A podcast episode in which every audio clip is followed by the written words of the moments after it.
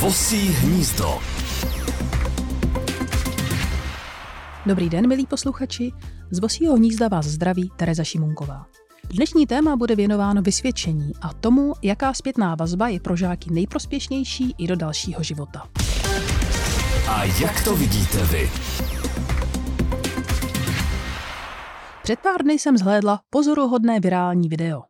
Na tajněčku ho nahrála jistá mladá američanka ve chvíli, kdy dostávala vyhazov. Zatímco s ní její nadřízení ukončovali pracovní poměr, protože podle nich nesplnila požadovaná kritéria, žena se bránila výčtem toho, co subjektivně vnímala jako samé úspěchy.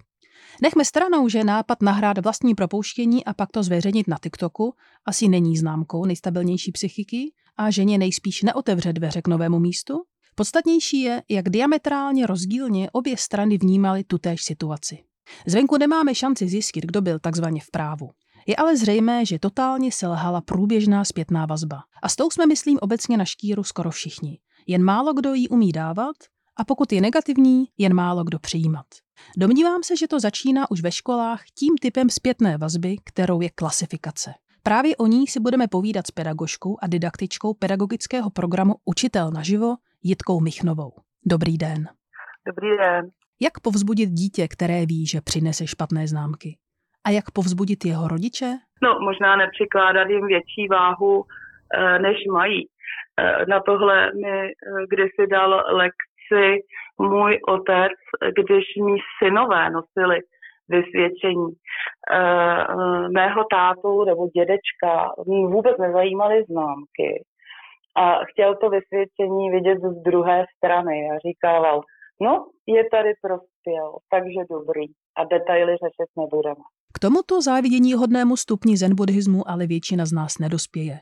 My detaily řešíme. Nakonec na nich je postavený následný systém přijímaček. Dětem, ale i učitelům tedy nezbývá nic jiného, než se s klasifikací nějak popasovat. Kromě známek lze dnes využívat hodnocení slovní. Co hovoří pro jedno a co pro druhé? Náš student si uvědomil rozdíl mezi formativním hodnocením a známkováním uh, v situaci, kdy se synem připravovali bramboračku a škrávali brambory. A v jeden moment mu říká, Pepiku, kraj ty brambory na menší kousky, ať se nám to rychleji uvaří. Úplně jiná informace je Pepiku za tři. Ale zároveň Pepiku za tři, to se řekne za dvě vteřiny Zatímco uh, kraji ty brambory na menší kousky, ať se nám to lépe uvaří, to je 20 vteřin. To je uh, desetinásobek času, kterou investuje uh, učitel uh, do žáka, uh, což mně připadá v každodenní praxi, při každodenní práci 28-30 dětí ve třídě nereálné. Podle ohlasů z praxe navíc svádí k tomu dítě především chválit.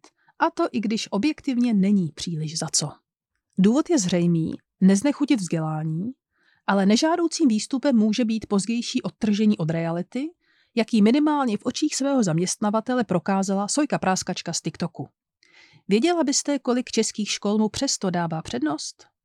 Ne, to, to, tohle opravdu nevím. Čeho jsem si všimla, tak eh, vím, že ochota k slovnímu hodnocení je daleko víc na prvním stupni než na druhém. A rozumím i tomu, proč to tak je. To, že eh, i to vnímání známek u těch nejmenších dětí, eh, ono je velmi často v rovině dává mi jedničky, mám mě ráda, nedává mi jedničky, nemám mě ráda. Navigaci mezi skillou známek a charybdou slovního hodnocení navíc stěžuje lidský faktor. Já mám eh, bohatou zkušenost z, ze semináře s učiteli, kdy učitelé eh, známkují čtyři konkrétní práce eh, dětí. U dvou těch prací se stane, že ve skupině už třeba osmi učitelů, že se objeví známky jedna až pět, pak následuje velmi bouřlivá diskuze, jak je možné, že kolega stejnou práci hodnotí úplně jinak, ale diametrálně jinak, než já. Každý jeden z nich, když obhajuje svoji známku, proč jsem dal trojku, proč jsem dal dvojku, tak má naprosto logické, racionální zdůvodnění, že to takto být má. Tomu se asi vyhnout nedá. Leda až budeme všichni blaženě plout v metaverzu a zcela objektivní zpětnou vazbu budou poskytovat roboti. Stalo se vám během vaší učitelské praxe, že byste někoho dnes hodnotila úplně jinak? Stalo se mi to mnohokrát, dokonce jsem měla fázi, kdy jsem chtěla psát omluvné dopisy všem svým žákům, které jsem kdy měla. Škola naštěstí teda není jenom o hodnocení, ale obecně o vztahu, eh, jaký já, co by učitel eh, se svými žáky mám. A naštěstí tady se mi dařilo.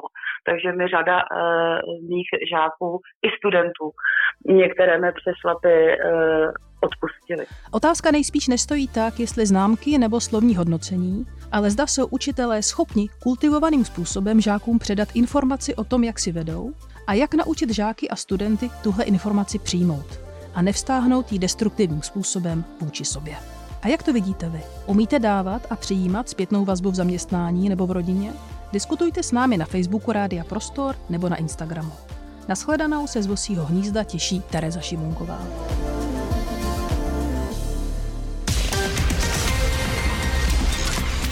Vosí hnízdo Rádia Prostor. Rádia Prostor.